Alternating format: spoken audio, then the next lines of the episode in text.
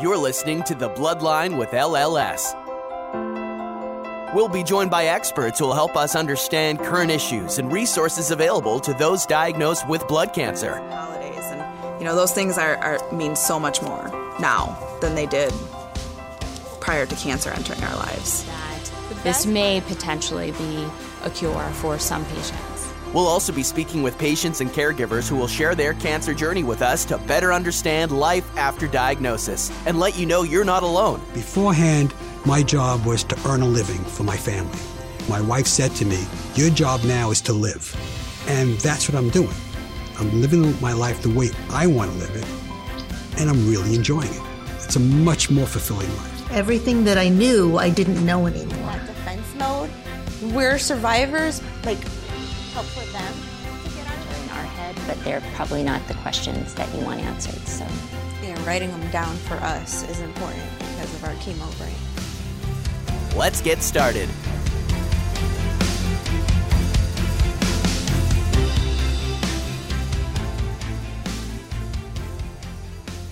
Welcome to The Bloodline with L L S. I'm Shona. Today we're on location in Denver, Colorado at CancerCon. And for those who don't know, CancerCon is a conference held every year by Stupid Cancer, which is an organization that provides support to young adults and adolescents who are currently diagnosed with cancer or who are cancer survivors. So we currently have with us today Heather Juliet, who is a young adult survivor and an attendee here at CancerCon. Thank you so much for chatting with us, Heather. Thanks for having me. How are you liking CancerCon so far? I'm loving it. I think it's unlike anything I've experienced just because you have a family here without knowing anyone even. I think it's just really important for our community to feel like we have community because a lot of time it's very isolating. So it's been really great to be in rooms with other people that just understand. How did you initially become involved with CancerCon? My friend recommended me through her involvement with L L S. And so that's how I got to know the people at L L S that I kind of talked to to get to know more about just being here and helping in any way that I could. So, yeah. Um, so has CancerCon helped you as a young adult survivor? For sure. Yeah. Mm-hmm. Definitely. Just the experience so far has just been so supportive, I would say. Yeah, that's something I've been hearing a lot here. People who are diagnosed as young adults feeling like they have different needs. Could you tell us a little bit about your background and story and your experience with cancer? Definitely. So I had known something was wrong for many years. Just, I'm a very intuitive person, and I just knew something wasn't right, and I was having all the symptoms, just didn't know what they were, couldn't piece them together, and went to numerous doctors and just got turned away. You're too young, you're too healthy, you're fine, which was so frustrating, and especially when you kind of just know something is not right. And I would push back a little bit and ask for more tests, and they just, you know, a lot of times they're just unwilling to give them for their own reasons that they have in the medical community, which are totally valid, but just frustrating as a young person. And eventually developed such severe symptoms that I ended up in, in the E R, and the rest is kind of history. But I had most recently, up to the period of diagnosis, all of the symptoms of Hodgkin's lymphoma, which was the cancer that I was diagnosed with. And I was diagnosed as stage four with two weeks to live, the time of diagnosis, which is not, you know, the best thing to hear. And that's two weeks to live, like if you had not started treatment. If I had not done anything, right. Yeah, two weeks to live. And I'm like, wow, great. But yeah, so then the treatment plan was laid out, and I'm kind of a more natural, holistic person by nature, and so it wasn't the first thing that I really wanted to go to was like chemo and radiation. It was just the definite answer that I knew I needed to do because there just wasn't enough time to do anything else. And just being advanced and my type of cancer was just no other option really. So I did uh, six months of chemo and thirty days of radiation right after, and luckily got through it barely. And it was, I had every complication, every side effect. It was absolutely a horror story for me. And I'm just so glad I made it and had an amazing support system and was able to call myself a survivor at the end of it. So I'm super grateful and really, really involved in trying to help others now because I just think it's so necessary. How old were you when you were diagnosed? thirty-three. How did that feel to be so young? Like you were saying that the doctors were saying, you know, you're young, you're healthy, you know, get out of here. So how did that feel to be so young and to be diagnosed with something so serious? It was shocking. At the same time, though, a relief because I actually had an answer to like what I've been dealing with for years. And more shocking because I'm an extremely healthy person. I'm in the health and wellness field. Everyone in my family, including myself, is like, you of all people. It's just, it doesn't discriminate against anybody. And so it was a real shock because of my health background and the fact that I was so healthy. And so that was, I think, kind of the, the main feeling I was having. But a lot of it was relief just to know that, okay, I now have a name for it. You have a diagnosis. Yeah. Yeah, and that's the thing with Hodgkin's lymphoma too. It just comes out of nowhere. Yeah. Um, you know, there's that diagnosis peak of young adults where it's uh, you know, more commonly diagnosed. So yeah, it's it's that your story is definitely not unique in that sense mm-hmm. of feeling that way. When you were diagnosed, were there a lot of resources available for you? Leukemia and Lymphoma Society has the First Connection Program, which I definitely took part in. I wouldn't say there was a ton that was made a- available to me, at least. I know there probably was. I just wasn't really given a lot of information by my doctor's office. So that was something I think I got recommended by a friend even. And then I got a flyer in my, like, congratulations, you have cancer packet, you know?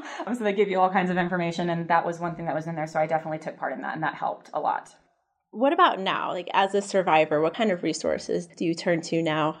There aren't really that many, to be completely honest. That's kind of my mission now, is like creating some for people, because there just really isn't a lot. I think the only resources now that I have are, are things like this, like conferences and friends that have gone through it too, and like Facebook support groups that I've joined, but that's really it. There's just not a lot out there. Right. And you were you were on the panel this morning in our blood cancer session, and that really seemed to be a theme amongst a lot of the people who were speaking up and a lot of the people who are asking questions, that, you know, survivorship is a, is its whole different ballgame and whole whole different need of for resources that a lot of times aren't there. And there was this sense of, you know, we were talking before how we could kind of feel it, this sense of, you know, anxiety in the room of, you know, I need answers, I need help, mm-hmm. you know, what can I do? Like, how can I get them? So you're mm-hmm. absolutely right. There's like such a need for it. Mm-hmm.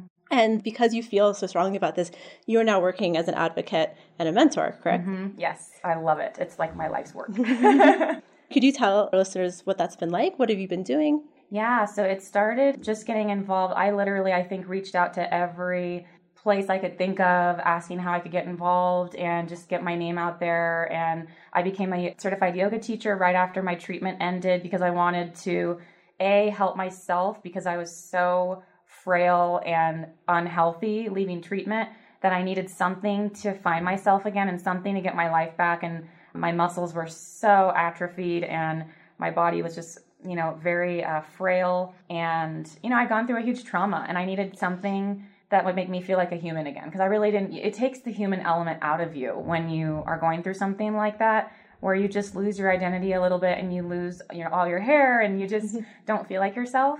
So I got my teacher certification to build myself back up and to also be able to help other people, because I took a couple of yoga classes during my treatment that just really helped me feel supported, and that other people in the room understood it was a cancer yoga class.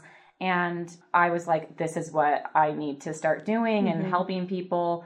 So I do that as much as I can, trying to find places to volunteer with. And I just moved to a new city. And so now I'm just trying to get involved in the different associations there so I can offer mentorship on that. I have a health and wellness and fitness background, so I just try to like help with that knowledge that I can just give to people so they have resources. Yeah, I've, I did some work with a cancer support center a few yeah. years ago, and you know we were we were asking the patients their questions. We're doing needs assessment and what resources they needed, and then we also asked what resources are your favorite that are currently available to you, and every single one of them said yoga. I love Cancer Support Community. They're amazing. Yeah, that's how I did my yoga for cancer classes through. They're awesome. Yeah. So I would love to see more of that for sure. So as a young adult survivor, and, you know, having been down that road as a young adult, and we talked earlier about, you know, the specific challenges and the specific needs of the young adult community. So what do you think some of those things are? And like, how do you think those specific needs could perhaps be addressed? In survivorship? Mm-hmm. Oh gosh, I, I feel like there are just so many. Clearly, as we saw this morning in that panel, there's, you know, feeling alone still, even if you're in a conference, your story is still unique to everybody else's. Feeling like you don't know where to go, that your maybe your medical center isn't giving you the resources that you need.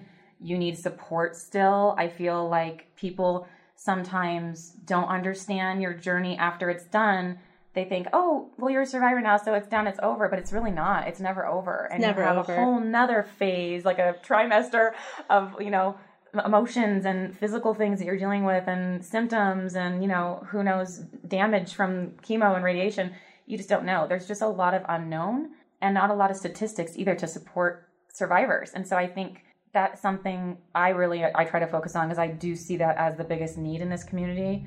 So I'm really excited to, to see what we can do to change that and create more information and more resources for people, especially for your mind, body, and spirit. I think that's really important. And it tends to go very awry when you are done and kind of you're still bewildered and don't know. You're kind of stumbling after that whole traumatic experience you just went through. Mm-hmm. So we need to figure out a way to get people back on track in a healthy way. Right. It's really interesting that you mentioned statistics and how there's not a whole lot of statistics surrounding survivorship issues and long-term survival. You know, somebody brought up in our session this morning, she's like, all the statistics are five years. She's like, I'm twenty-five. I would have known the statistics for thirty years. Yeah. Um, and there just aren't a whole lot of those right now. I know. It's frustrating. So one thing that I know that you're passionate about talking about is fertility. Mm-hmm. That is definitely an issue that affects young adult cancer survivors, and it's huge. So what are your experiences with that, and what can you tell our listeners about that? Oh, I love sharing this. So I am super lucky that on the literal year anniversary of being one year in remission, I found out I was pregnant. And I mentioned this morning, I'm kind of a unicorn in the field, especially in my cancer community back home where I got my treatment. It just wasn't something that happened. And so my oncologist, my surgeon, I mean, everyone that ever treated me, like, called me and was like, what? And they were so excited. And I was obviously super excited, super shocked. But it's something that I feel is really important because I took really good care of myself after treatment. I pushed myself to get back into shape. I built my muscle back up. I was doing yoga. I was eating properly. I kind of designed a nutrition program for myself. I have some background in that and just really wanted to get my body back to a good place. And it has not been easy, and it still isn't, to be honest, for me. I lost a lot of weight and had a lot of issues during my my journey. And so I'm still kind of dealing with some of that. But I was so lucky to get pregnant and had the most perfect pregnancy. I did not know how it was going to go. I was monitored by like three different specialists that were freaking out the whole time. And I was totally calm because I just felt fine. And I said, you guys, don't worry. This is great. This is fine. And I carried my daughter to term. She was forty weeks and born on her due date. And she's two and a half now. She'll be three in July. And she's super healthy. Mommy's healthy. And I couldn't be more excited. That is so amazing. I know. Yeah. Oh, thank you. So and awesome. It's great to know that you had a, a good pregnancy too after yeah. such a hard time with chemo radiation. I didn't know. To be honest, I really was scared. Like, I didn't know what to expect, and it was fine. And I've talked to one other woman also who, same thing. She went through the same treatment I did, and she also got pregnant. I think it took her a couple years, and she had a fine pregnancy, no issues. I think it's just your personal story, and you kind of have to make sure that you're being monitored correctly, and yeah, just take responsibility during the whole process. Excellent. When you were diagnosed, were your doctors upfront with you about potential fertility issues? Yes. Yeah. They definitely talked to me numerous times about it and were very honest with it. Yeah. So in terms of additional resources and support, I know you've been involved with L L S. So how has L L S helped you throughout your journey? I think just being the first point of contact when I was newly diagnosed and having the resource of having someone else to talk to was just so helpful. I mean, I can't even tell you how helpful that was. It really made going into this situation less frightening. And that's why I really wanted to like also become a, a peer-to-peer person, because I just felt so grateful for that experience in the beginning. I also took part in the copay assistance program when I was going through my treatment, and they helped me pay for my insurance premiums because I actually wasn't working when I got diagnosed. I had just left my job and was moving mm. to a different city. So I didn't have disability. I didn't have unemployment. I, and I really needed the financial help. And so that really helped me as well. And then obviously I follow all the social media and just the new news that comes out and the new, you know, discoveries that are happening with new drugs and stuff. I really like to keep up to date on that too. Yeah, L L S does a great job of yeah. providing information and updates and being on the cutting edge. Yeah. Um, it's so interesting that you talk about the, the financial assistance aspect of it because, mm-hmm. you know, being involved in L L S and seeing, you know, I, I'm involved in the the patient community, which is our online forum, and you know, m- so many of their concerns are financial. Yeah. It's this entirely, you know, it's this huge stressor, this monster almost that pretty much everyone wears on yeah. their back. Yeah. yeah. And it's, you know, the last thing that you need when you're going through something that traumatic. And, you know, luckily my family put together a fundraiser for me, which I would definitely recommend to everyone that goes through this. If you have a family member that can put together some kind of fundraiser for you, it really saved the situation for me, because I had to pay a lot of money out of pocket for things that weren't covered under insurance. And so that was my lifesaver during my treatment, was my fundraiser for sure. Excellent. Is there anything else that you would like to share with our listeners? Anything else about your journey that you think they would like to hear? Yeah. One thing I'm super passionate about is just how to rebuild yourself after treatment, because we don't get much information sent home with us. I'm a big proponent of mind-body connection and just making sure that we're getting back to a safe place with ourselves and learning how to be us again, and, you know, reassimilating back into society and work and relationships and finances and like every single area. And one of the things during my journey that was really pivotal was my mindset and just meditation and really taking the time to connect and to make sure that I was taking care of myself mentally, because it is such a mental game. And I can't stress enough how important your mindset is. It really, I think, was the catalyst in like helping me get over the hump of, you know, the really hard parts of it where I wanted to give up and quit, really finding that inner strength and keeping my mind right in the game was the biggest key player in my recovery, and still is to this day. I, I think learning how to do self-care after you go through something like this is so important. And I still, you know, I'm five years out, but I still do it every day. I take the time out that I need. I, you know, I still suffer from some anxiety and some physical stuff and different things that I've dealt with just due to my, my treatment and things. And I just make sure that I set aside a time for myself to make sure that I'm taking care of myself and that people around me understand why, you know, I'm leaving early or why I don't right. want to. Yeah, just making sure that people understand you have a good support system. But I think that's a really big part of it, is just keeping your mindset in the game and getting out of victim mentality and just really understanding your strength and taking power back, because it's so difficult sometimes to, to get to that place. But I think just finding people and to help you.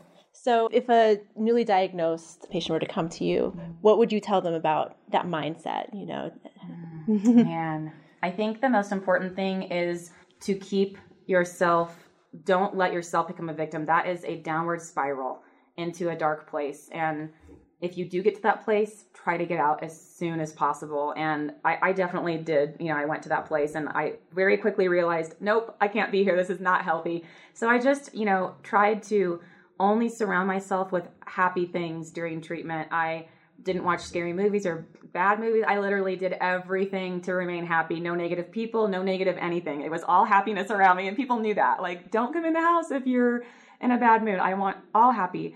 And that really made a big difference in my journey, and just having everyone else kind of know around me what I needed and asking for the help. It's okay to ask for help, and that was important for me. But just really making sure that you understand how strong you are and that you can do this. You have to figure out a way to find that empowerment and pull it out of you, because, um, and if you need help, ask. I think that's the hard part. Some people just maybe can't do it themselves. So find a way to ask someone else for help. And that's another theme I've been hearing a yeah. lot, is it's okay to ask for help. It's necessary to ask for help. Yeah. Because you can't just do it on your own. Yeah, definitely. And I think your advice about not watching scary movies is probably the best advice I've ever heard. Just, I heard that from somebody, and it was the best advice. Like, don't surround yourself with anything negative or dark. And I thought, duh, that makes total sense. Like, only only watch comedies. Only be around happy people. Like, yeah, it, it was so awesome. It totally helped. Only be around things that make you feel good. Uplifting. Yep. yep. That's wonderful advice. Yeah. Yeah. So, Heather, thanks so much for joining me on this episode and for sharing your story. I really appreciate you being here. Thank you for having me. I really love it. Thanks. Thanks for listening to The Bloodline with L L S. We can be found on iTunes and other great podcatchers. You can subscribe at w w w dot the bloodline dot org. Be sure to check out our archive section on our website for previous podcasts. Be sure to rate and review us on iTunes. Keep up with L L S by following us on Twitter at L L S U S A and Facebook at The Leukemia and Lymphoma Society. Until next time.